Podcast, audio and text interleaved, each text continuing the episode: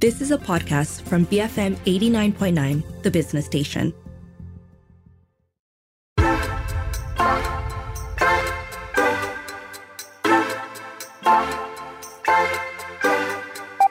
And welcome to Redefining Success, the show where we speak to passionate people from various fields about their careers and lives, what makes them tick, and how they define success. I'm Dashran Johan. Joining me on today's episode is Jonathan Toyad, who also goes by Mr. Toffee. He's a video games journalist and is the content director at Kakuchopurei, which is a leading video games website in Malaysia. Welcome to the show, Jonathan. How are you? Hey, I'm doing good. Thanks for asking. Um, at this, this point of recording, we just wrapped up covering the Game Awards 2023. Nice. We had some pretty cool Malaysians who actually were nominated as future class inspirations for that particular year of the awards. So props to them. Yeah. Okay, so since you brought that brought that up, um, before we get into your life, your story, um, how are we doing? How's Malaysia doing in the in the video games um, scene, in especially when it comes to esports and and all of that? It's doing good. Could be better, but I think we can see some improvements being had, especially the number of events that happen in terms of like game developers getting games nominated and awarded, given awards for not just Malaysian games, but also games from Singapore, games Mm. from Vietnam and Thailand and whatnot. Having like uh, shows, uh, MDEC created events like Level Up KL and MyDCF. So it's going in a good place.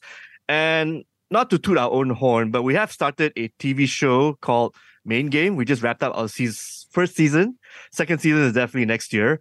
Um, and this particular this particular show actually talks about like the ins and outs of video games to a mainstream audience. So to have a TV show like that can be very helpful in telling people, the common man or woman, uh, the ones who own the TVs, the ninety percent. I mean, because you know, like hardcore gamers are like what five percent here in the country absolutely. the 90% or 99% are the ones we want to target. So we streamline all our information and tell them that yes, gaming is good. And sometimes it has its bad parts, but it's mostly good. The industry is there. Need to learn what's going on as well as know the genres and what's mature and what's meant for kids and adults and what's great to play. And also find out more about what Malaysia is doing in terms of like creating games, like with Passion Republic or Persona Theory or different companies here and there, like Metronomik. So main game is with RTM, right? That's your collaboration with RTM. That is correct. That is Right. correct. So how do you define success? When you hear the, the word success, what does it mean to you? Oh, this is a very tough question Mhm. for me. Um, okay, success is doing what you love, being good at it, getting paid and recognized for it, and working hard doing all the above to maintain that. And most importantly, being happy about it. I do feel that yes, having a billion dollars on your lap by getting lucky at the right place at the right time might be successful, might count as success in some sense, but you know, more you know, like there was a rapper who mentioned more money, more problems, right? yeah, it is true. I mean, it's not just a lyric in a song just- uh, Ice Cube or whatnot came out with. It's an actual reality. Being happy and content while being secure and living well within your means is success in life. Has this always been your idea of success or has it changed over time? It has changed. I mean, when I was a lad in high school in uh, St. John's, it's yeah, let's just say that I wasn't really in the right frame of mind. I was Mm. not mature to say the least. I mean, at times I was kind of a bully when you think about it. More like, hey, why this little kid doing all all this thing? And then I just become more reactive and whatnot. But obviously, I grew out of that shell, became a bit more refined and mannered and more well mannered. And with that, my ideas of success did change over time. And also going to studying and working in different countries does help define what success means. It's not just about money, but it's about doing what you love and you know, me living, like I said, living well within your means to do that while enjoying what you do. Because when you don't enjoy what you're working on, it becomes a grind. And sometimes the grind is what makes you be like, I just want to do something else in the end. And that doesn't feel like success. It just feels like you're just a cog in the wheel. You don't want to be that cog, but at the same time, uh, what's a better word? Um, being a not a cog, but more like the actual machine, the golem that runs right. with some cogs helping you out. And of course, those cogs are going to be evolved to become their own golems. so this is a bit of a fun question I have, um, because you know on all your bylines you go by Mr. Toffee, and that's your social media as well. Why Yes. Mr. Toffee? What's the story behind that? Well, it's a very simple story because I used to go by REZ and then I figured why why don't I think of a more comical nickname? So if I defeat someone in a PvP game, like maybe Street Fighter, Mm-hmm. like you've got your you've got your you know got beaten by a guy named Mr. Toffee. Like it can be a bit humiliating in some sense, like someone with a very goofy name. So I guess it just stuck. And then I would change the lettering a little bit so the two e's at the end becomes th- uh, 3s You know, Mhm. two double threes in the end. And I don't know. It's just I was actually thinking of like Mr. Chocolate or Mr. Turkish Delight, but I guess Toffee sounded simpler. I think in retrospect, I should have just went with JoJo because of how big the anime got over time. Because I thought JoJo's Bizarre Adventure was very niche, but nope. More and more people are loving it every single year at past by. So now about you know the work that you do in Kakuchopurei, you are the content director. What exactly does being a content director entail? Oh, it just basically means you manage the content that's on the website. So Mm. every day, every week, every hour, you gotta make sure that there are actually stories lined up. And at the same time, you plan ahead in terms of like your editorial calendar. You gotta make sure you know what games are coming out within that time frame and month and what's hot, finding out trends and everything. And also managing the writers who are under you because at the end of the day, I cannot do everything by myself. I need people to help me out.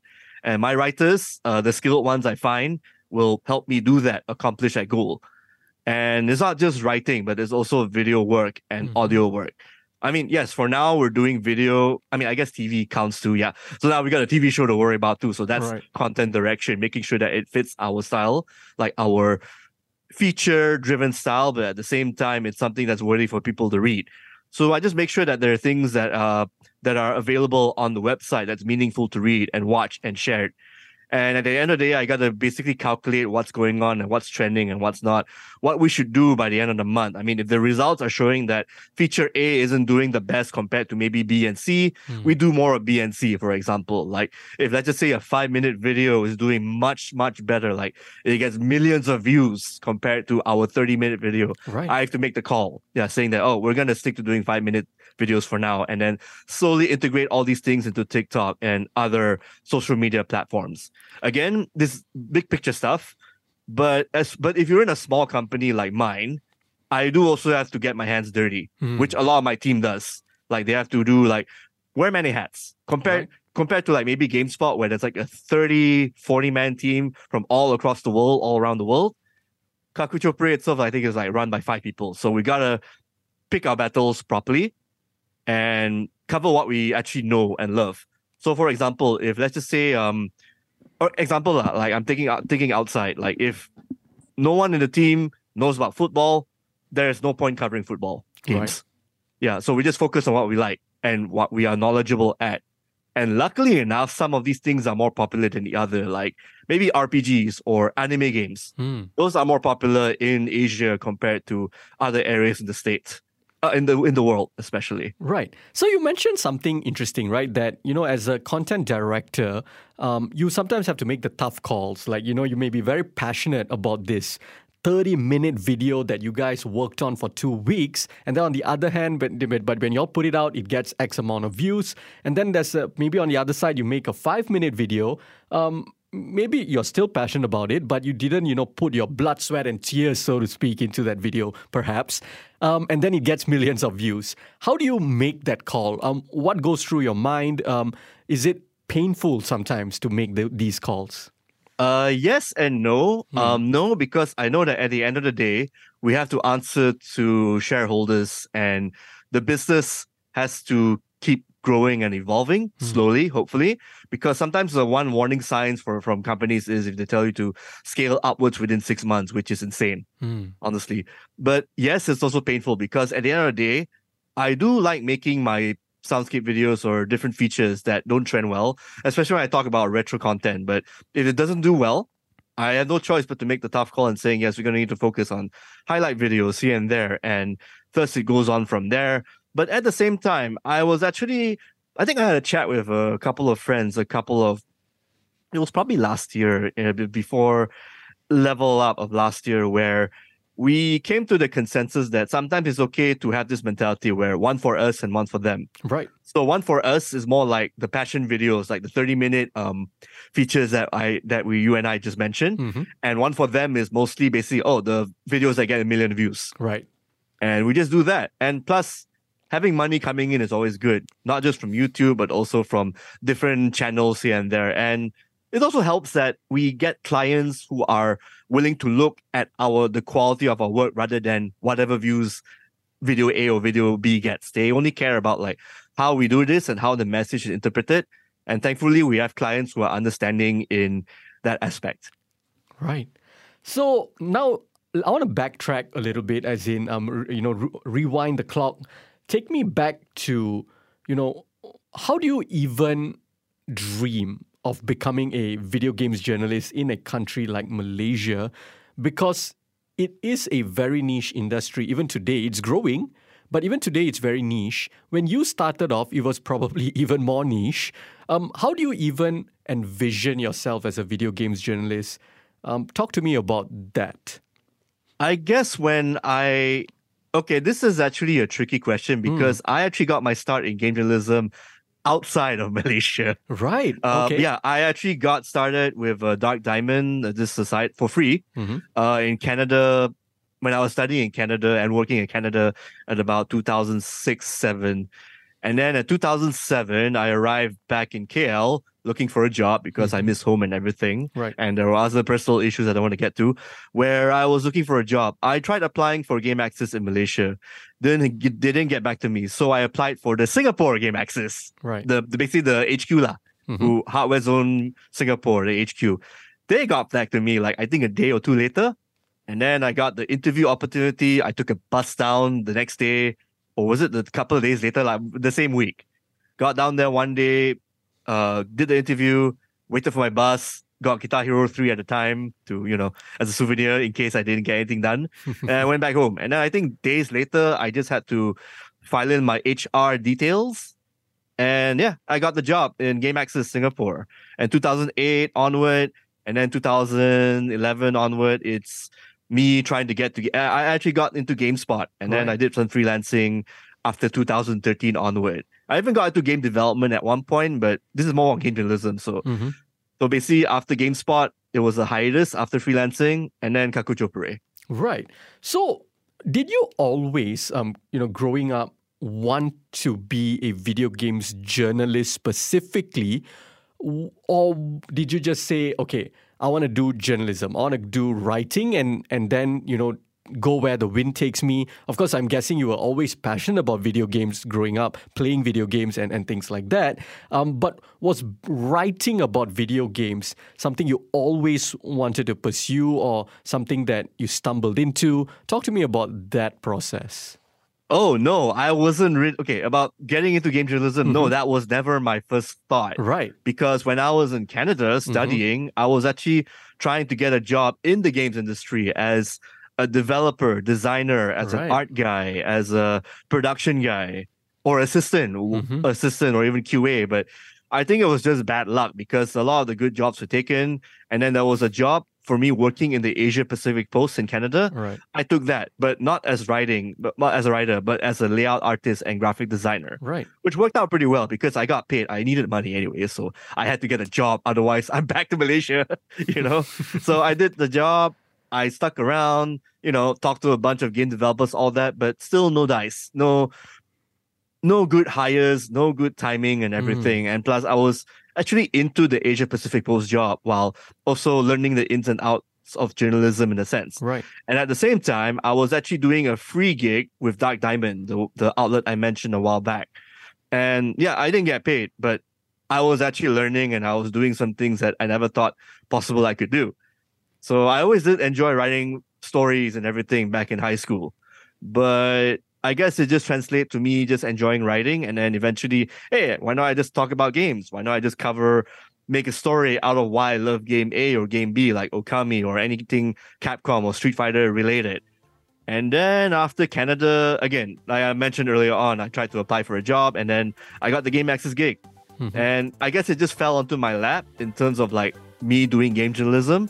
because my original intent was to actually just do game design, but writing was kind of in me because I guess it helped because my mom was an English teacher at one point, Right. and she did let us let us read like books like Animal Farm or Tale of Two Cities, anything Charles Dickens related. Let's go for a very quick break. On the show with me today is Jonathan Toyad, content director at Kakuchopurei. We will continue this discussion after the break. Keep it here on Redefining Success, BFM 89.9.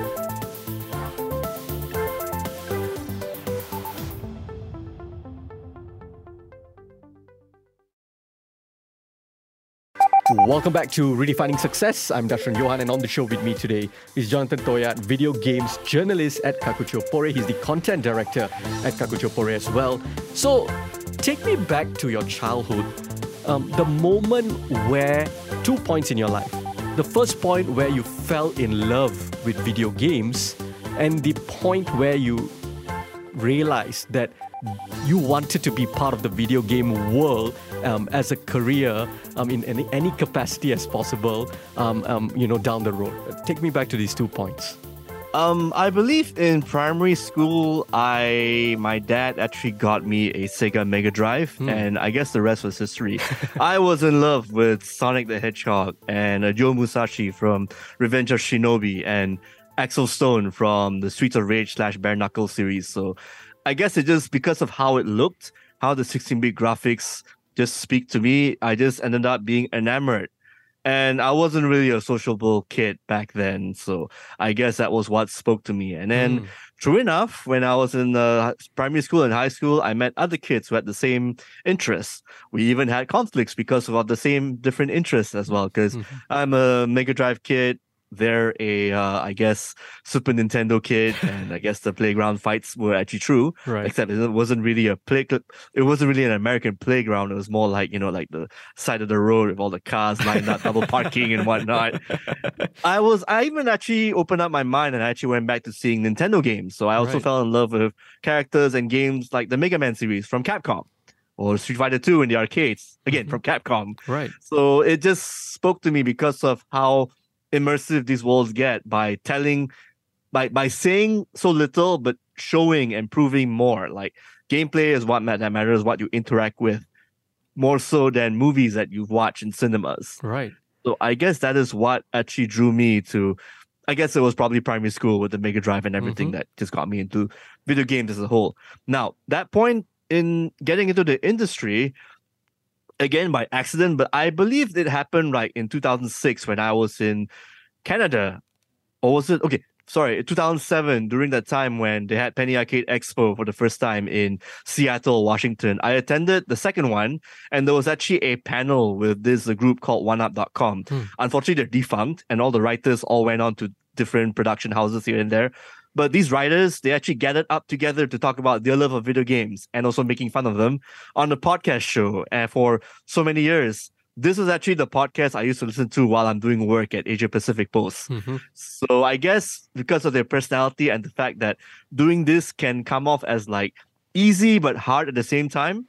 And then me showing up for the live shows at uh, Penny Arcade Expo about 2007, that was when I was like, yeah, I think this would be something I would like to venture in if this whole game design thing doesn't pan out.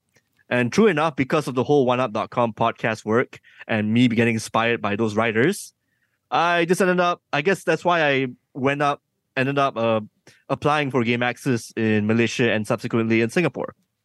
You know, when you make videos for Kakuchopurei, even in your writing and all, you need a lot of creativity as well.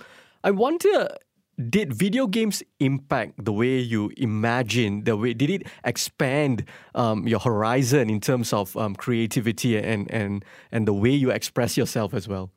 I believe so because every time when I pick royalty free music for the videos I do, I try to look for the 80s synth stuff that try to sound a bit more pixel like. But generally, I get my inspiration for video editing everywhere, like from Mm. music videos from the 80s and 90s, transitions from movies. Uh, I guess Star Wars is one good example. Right? and then as well as like uh, Martin Scorsese films or anything that Wes Anderson or Edgar, Right. uh, the Baby Driver, I get right. Yeah, Edgar Wright does. Yeah. yeah. I was about to say Edgar Wrong because of Scott Pilgrim the show that came out. But yeah, you're right, Edgar Wright. And generally, yes, I like again, I get inspired by everything. Even when games get more cinematic in the aughts and in like the PlayStation 2 era with Metal Gear Solid 3 and other titles from in the HD era, like from the Bioshock guy, Ken Levine and whatnot. Right. Yeah, that's how I also get inspired, like uh, how this gets presented one way or the other, or finding classical music that would fit with particular video game tropes or what the subject matter that I talk about. So I guess, yeah, it's not just, I mean, yes, video games play a part of it in inspiring me doing editing, but it's also films and music videos and anything that I can find that's interesting on YouTube in this in this day and age. How were you during your schooling days? Um, apart from you know those playground fights um, that you just mentioned, I, I you know, uh, did you get good grades? What were your interests and ambitions back then? Uh, and I'm curious to know only because um, you know, I'm wondering what path were you on before you accidentally and and you know very wonderfully stumbled into you know uh, what ultimately is your biggest passion, video games and and the video games industry um, if you were not doing that, if you didn't accidentally stumble into this, what path were you on? Oh, okay, that would be interesting to answer. I believe uh, in primary and high school, my Bahasa Melayu and moral studies were definitely terrible. Right. That's for sure. But my maths, at maths, uh, also I did require some tutoring help. But once everything just clicked, I can get everything all sorted out from here. I guess my passion was definitely making essays when writing in English uh, for English classes. Mm. History was interesting enough because of all the bloodshed and backstabbery going on with, you know, not our his not just our history, but also history from the rest of the world, from the Greeks to Americas and the Europeans and whatnot. And I guess when it boils down to it, if let's just say video games did not enter my part of my life, I might end up just maybe talking about films or maybe just looking deeper into history and maybe take a take a boring job like curating museum artifacts, you know, because of the stories they give out. Or I guess I could go into movies. I mean, that was also another path in directing and whatnot. But I guess video games were more or less I prefer something a bit more interactive, hence video mm. games. But if not, I guess movies or making music would be another pathway I could I could go to because I did used to play bass back in the day, like right. some bands here and there, but not very well. But and it's mostly garage band stuff. But yeah, playing bass, that was also what I used to do before I just fell out of it. So, so I guess video games actually took over my life overall. Right, that right. That's amazing. Now, you are doing, um, uh, you know, essentially, you know, you're, you're pursuing your passion um, you are you know not just writing but writing about video games creating content about video games which is your biggest passion in life. Um, but people tend from the outside sometimes tend to only see the glamorous side of things right? You're you know you're, you're doing your passion and that's great and and life must be so easy in terms of your work and and things like that. But tell me about um, you know the, the kind of effort you have to put in um, for for your work when you write when you create these video games. Um, do your days especially as a, now that you you know as a journalist as well but also as a content director um, do your days uh, do your days get stressful sometimes? Um, do your days get grueling sometimes? Um, talk to me about the reality of your day to day all right. So when I started at GameAxis in 2008, I had to work really hard and mm. take assignments like a champ, whether I'm traveling to America or Japan simultaneously back to back. There's also like sometimes you might get stopped by customs in America when you're actually traveling back and forth in the US. Right. One time I think I did get stopped by customs because of uh, what I do. But mm-hmm. luckily, I got through. Like, I managed to get my assignment done on time. Mm-hmm. Uh, it was uh, for it was first for um, THQ when they were still around, and then right. the second time was uh, for Epic Games, uh, pre Fortnite. right. This was for Gears of War at the time. When I was in GameSpot in 2011 onward, it was also tougher because I was I was thinking up of different angles when I'm not covering news because you got other US folks and European folks covering games for review. Right. So I had to think of features basically. Mm-hmm. It's actually tougher than it sounds. I have to find that niche. Luckily, I found that no one else was covering Japanese games or even Korean games. So I ended up becoming the GameSpot go-to guy for Korean and Japanese titles, especially right. Final Fantasy. Um, this was bef- this was while 13 was still around. I think my biggest pride and joy was answering all the questions during a GameSpot Tokyo Game Show live stream in 2011 or 12, talking about Japanese Korean games, while the US team looked at me with uh, inquisitive curiosity. Like we're talking guys like Maxwell McGee, Shaun McInnis, Peter Brown, and the guests of the time, Russ Frushtick looking at me was like all my useless trivia is actually paying off, you know, Right. in terms of me just looking at random Japanese stuff on YouTube and here and there. And when and then when we get to E3 and Tokyo Game Show, it's not like you are relaxing and taking it easy, walking around the show floor. You actually have to go for your interviews on time. Right. Yeah, take photos, go to the war room to do videos on the spot, talking about what you saw and why you like it. You have to be doing things on the spot. So you can't afford to be camera shy, basically. Right. I was lucky enough that whatever I learned in GameAxis, you know, not not editing videos at the time. I was mostly just being a speaker person, like the guy, the front, uh, the host, being the host. I was reluctant at first. I can, I think my video editor at the time can attest to that. But I got over it over time, and it was actually I'm comfortable doing this over and over. And yeah, I think it's just again with more practice, anyone can do this. Again, it all takes diligence and knowing what to do and maybe get inspiration from different actors and hosts like Conan O'Brien or Jay Leno or David Letterman on how to speak and also conduct interviews.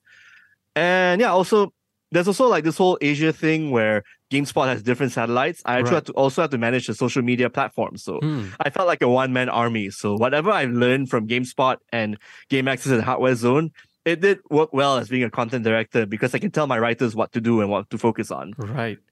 Did you ever, um, in any point of your career in, in video games journalism, um, need a day job to sustain um, this passion of yours? Well, there's a thing they say about media, whether you're writing about games or covering the beats for a newspaper like Washington Post or BFM or The Star, where yes, the pay is not as high as you think. In fact, it's lower than you think, but the perks do exist. I believe games journalism has that to that degree where the pay is pretty bad, pretty low. But again, if you're in a big company, the perks do exist in terms of like, oh, free junkets, free trips overseas to cover different beats here and there.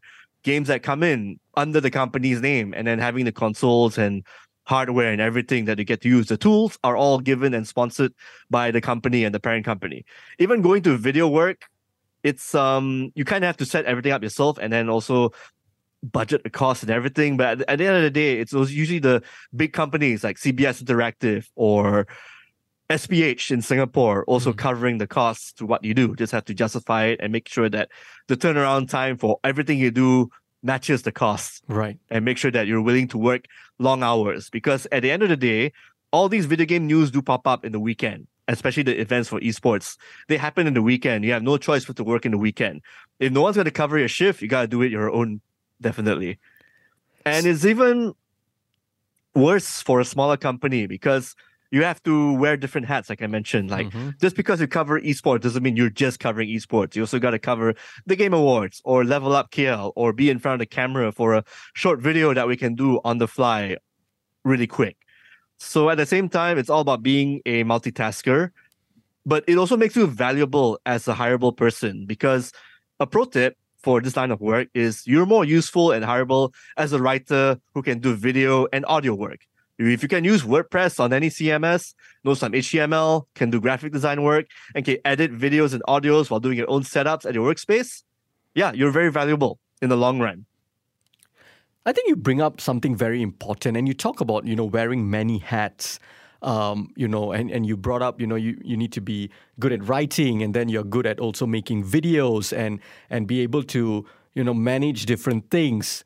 Is that what it takes to be um, someone? Let's say if I'm a person who's very passionate about video games and very passionate about journalism, and I say, you know, I want to write about video games for a living, or maybe you know these days I want to make videos um, about video about video games for a living. Is that a financially sustainable career, especially in Malaysia? Because I think one thing um, interesting about you is that you built uh, your name um, in overseas, um, your, and your experience. So when by the time you came back to Malaysia, you already had um, a, a particular set of skills. You had um, a, a- your name, you had an experience, um, and all of that, right? What if you are someone who cannot go overseas and, and pursue? Because in the US, in Canada, um, you know, you have so many video games um, websites, uh, at least way more than we have in Malaysia. Yeah. Um, it is a much more mature industry over there. Um, can you find be is it financially sustainable to be a video games journalist, especially in Malaysia, especially if you cannot go overseas to build that base? Well, here's the funny thing. Um, because of work from home structures and Mm-hmm. systems that had been established when COVID hit, I believe finding a job outside of Malaysia while in Malaysia does work in the long run. Again, you guys just gotta make sure that A, you're good at writing and telling a story. That's what you have that's what you can do by practicing and getting feedback from different critics here and there and telling you how to structure your stories right. And then uh B, uh, be more adventurous in terms of your game preferences. Like if you just focus on action games, you gotta open up your horizons a little bit, especially with current trends happening. You gotta be on the beat and know what's going on outside of your scope and outside of your comfort zone. And also editing videos and editing editing your audio does help too. Like you don't have to be like a pro like um, Danny O'Dwyer from Noclip. You just gotta be just good enough to run maybe Windows Mo- Movie Maker or any of the free Right. programs like DaVinci and whatnot. And at the same time, you can apply for different jobs, not just in Malaysia. I mean, there we got a few companies here where you can just apply, but sometimes they're usually full up, Right. or maybe they can't afford you, or maybe mm-hmm. they can afford you, but the pay. I mean, you you you be an internship, and then it might be the pay might be lower than you think, like I mentioned. Right. That which is why when you build up your portfolio, i.e., through Medium or maybe Patreon or different outlets here and there, there's so many avenues you can start your own portfolio. You try to apply in other sites outside of Malaysia online. And that's where you, and then you just talk. Also, meeting up with game developers do help whenever there's level up and everything. So you try to get in, you covered your games and whatnot. And then again, you're to have to do this for free. So, yes, you might need a second job to sustain that. But once you've got like a steady flow of work coming in for freelancing, you should be good. But at the same time, you are getting you're getting outside jobs from the US and Europe where the pay the money coming in would be a bit more when you convert it, right? right. So that would be more sustainable. Or worst case scenario, be a content creator and get your journalism outlet out in video form and everything. Because like I mentioned, you're more valuable and hireable if you do all these things. when you compare your, you know, where you are today compared to, let's say, um, when you first started off, when you look at the the scene in Malaysia, do you see um, that it has grown um, over the years compared to where you first started? Um, do you think that um, people today, let's say if you're a student today, with the same interests as you um, had, you know, with the same passion as you have and had when you were a student studying, um, thinking of breaking into the, the video games industry, do you think Malaysians have more avenues today to consider that, as, uh, you know, very realistically and pragmatically as a career um, compared to when you first started? Actually, yes, there are. But then I think the caveat is you might need a second job in case. Like right. if you're doing full time in a company like maybe Media Prima, that could work. Hmm. Like as long as you're getting the articles out, you know what time your shift ends, and then knowing when to work whenever a weekend event or a late night event happens, then you're golden. Because big companies have, you know, especially like something like SPH or, you know, in Malaysia's case, Media Prima would actually have more health benefits, everything. Yeah. But at the same time, it is um if you don't want to work under a corporation, and I know people who don't, yeah, freelancing would be the way to go. But that one Mhm. requires a second job to keep yourself stable. Unless you know like Washington Post or PC Gamer outside are willing to pay you a couple of thousand euro or whatnot just to get your feature out. So again, my situation was a little bit different, a lot more different, sorry, because I worked outside and then to brought brought my knowledge and everything and my know-how and my reputation and my skills to Malaysia to, you know, help out with Kakuchopurei and be what it is right now. And also, you know, start up main game. Right. But in starting things from the ground up, I don't know if that's even possible. Hmm. But it can work, but it'll be a much tougher journey that's filled with a lot of hell paven roads before to get to where I'm at lah in that sense. Right. So you've been with Kak- Kakuchopurei um, for a few years now as already, Yes, right? yes. Um, how has that growth been like for you? it's been interesting to Hmm. say the least. We find out that yes, making up your own media company, your content creation company is very, very challenging because of again getting clients, working with different clients here and there, not just gaming, but also like non-gamers and everything, like approaching sponsorship and figuring out where revenue is coming from would be like the main things lah. And then creating content as well as, you know, catering to everyday pressures where things need to come out on a daily or weekly basis. We because we know that we're a small company, we just make sure that we just tackle whatever we can and whatever suits our interests. We Hmm. don't throw, you know, paper like we don't throw darts on the wall and see what sticks. Right. But then, in the off chance that we do, sometimes we just follow those darts wherever the direction leads and everything. But at the same time, um, yeah, we just have to know how to pick our battles.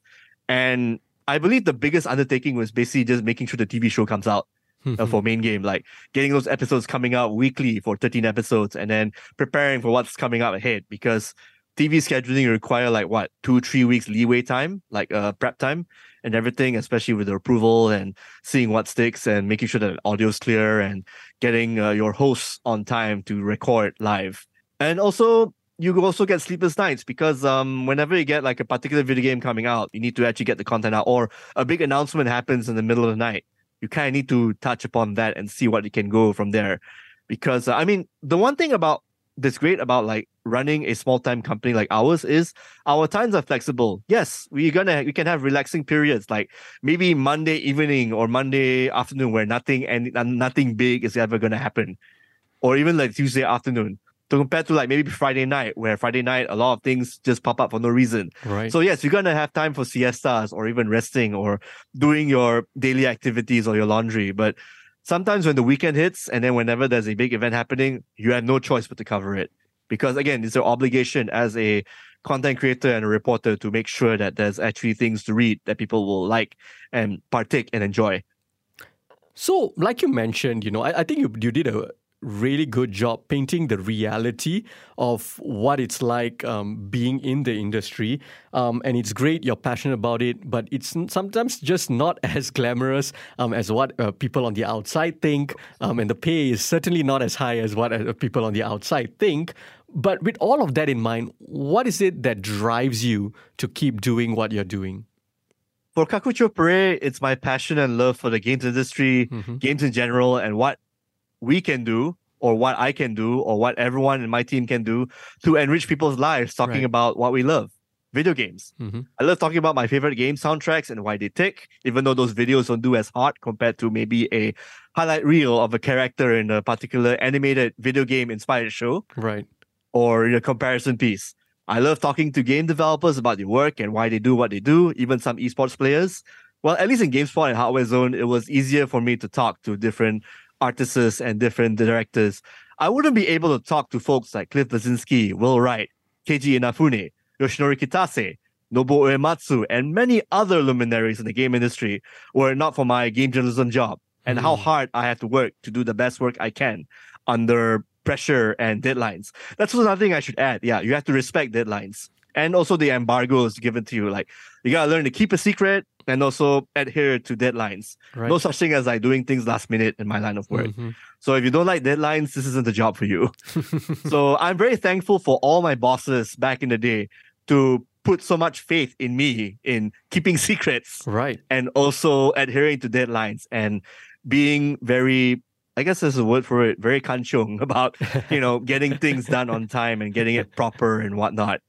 And we have an upcoming season two for main game, like I mentioned. So we look, and that's also what drives me to make sure that this TV show keeps that same standard that, as we did last season, and oh, but also better at the same time.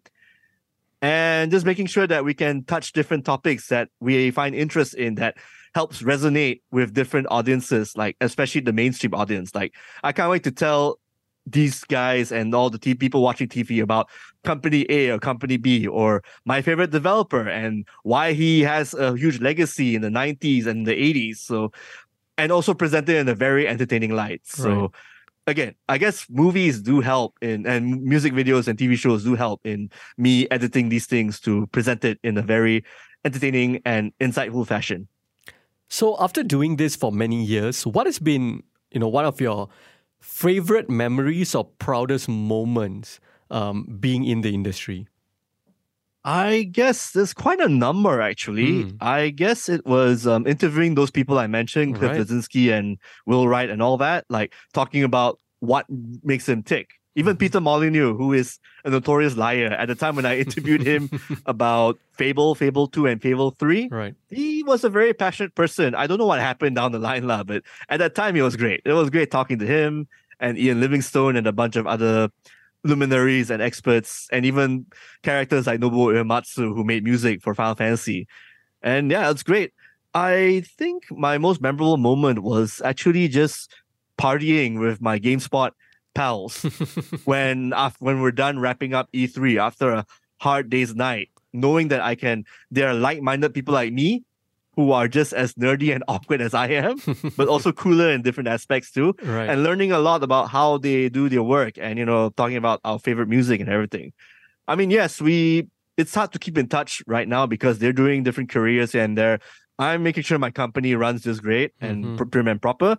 But at the same time, I will cherish the memories I have with my Singaporean brethren in Hardware Zone, in GameAxis, and GameSpot because they taught me a lot, shaped me who I am as a person, as a content creator, as a writer, journalist, and now content director.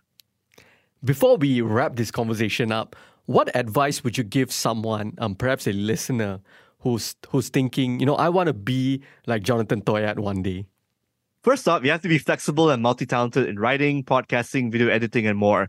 If you're not, I mean, yes, you show passion, but you also got to make sure you got the skills to back it up. So yeah, practice makes perfect. I wasn't even that good a writer back in 2006, but now I think I'm pretty confident about my skills compared to maybe 2006 and 2007. So right. again, a little bit of practice goes a very long way. And there are successful game journalists from Malaysia who can basically, I think they just got their start from outside and then eventually come back to Malaysia. So I guess traveling overseas, if possible, can help. And you also have to take initiative. Start your own YouTube channel or Medium blog posts with a crowdfunding site of your own, with a side job lah, to help you get stable, to get the ball rolling. You also have to network. It's a small world and people talk. So whenever you can, you have it, whenever you get an opportunity to talk to developers or like-minded media and whatnot, you just try to get your foot in the door, talk here and there, be nice, courteous. Don't be a douche, I guess. you know, like be, be again like a small world. People talk and they, it's a small world lah, basically, and you do not want to burn bridges.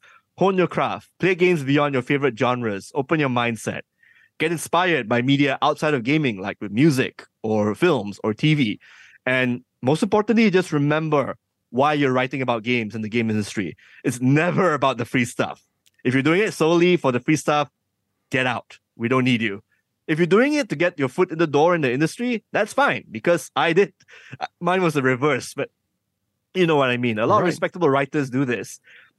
It's normal. Just don't forget your roots and how you got there in the end because at the end of the day, you might go back to your journalism job and who knows? I mean, you don't want to burn bridges in that in the end. It's all about passion and love for the industry and sharing that love outside to other people. And most importantly, you can be critical about it because the industry can do so much better. It can because it can do better. So you want to be that person who is not only about loving it, but also being critical so that other people can improve better so you can love it some more. Jonathan, thank you so much for joining me today. Thanks for having me. That was Jonathan Toyad, a video game journalist and a content dir- and the content director at Kakucho Pore. If you missed any part of this conversation, you can also check us out on podcasts. We're available on the BFM app, Spotify, or pretty much wherever you get your podcasts from.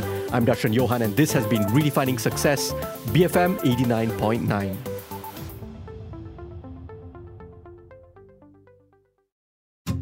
You have been listening to a podcast from BFM 89.9, the business station.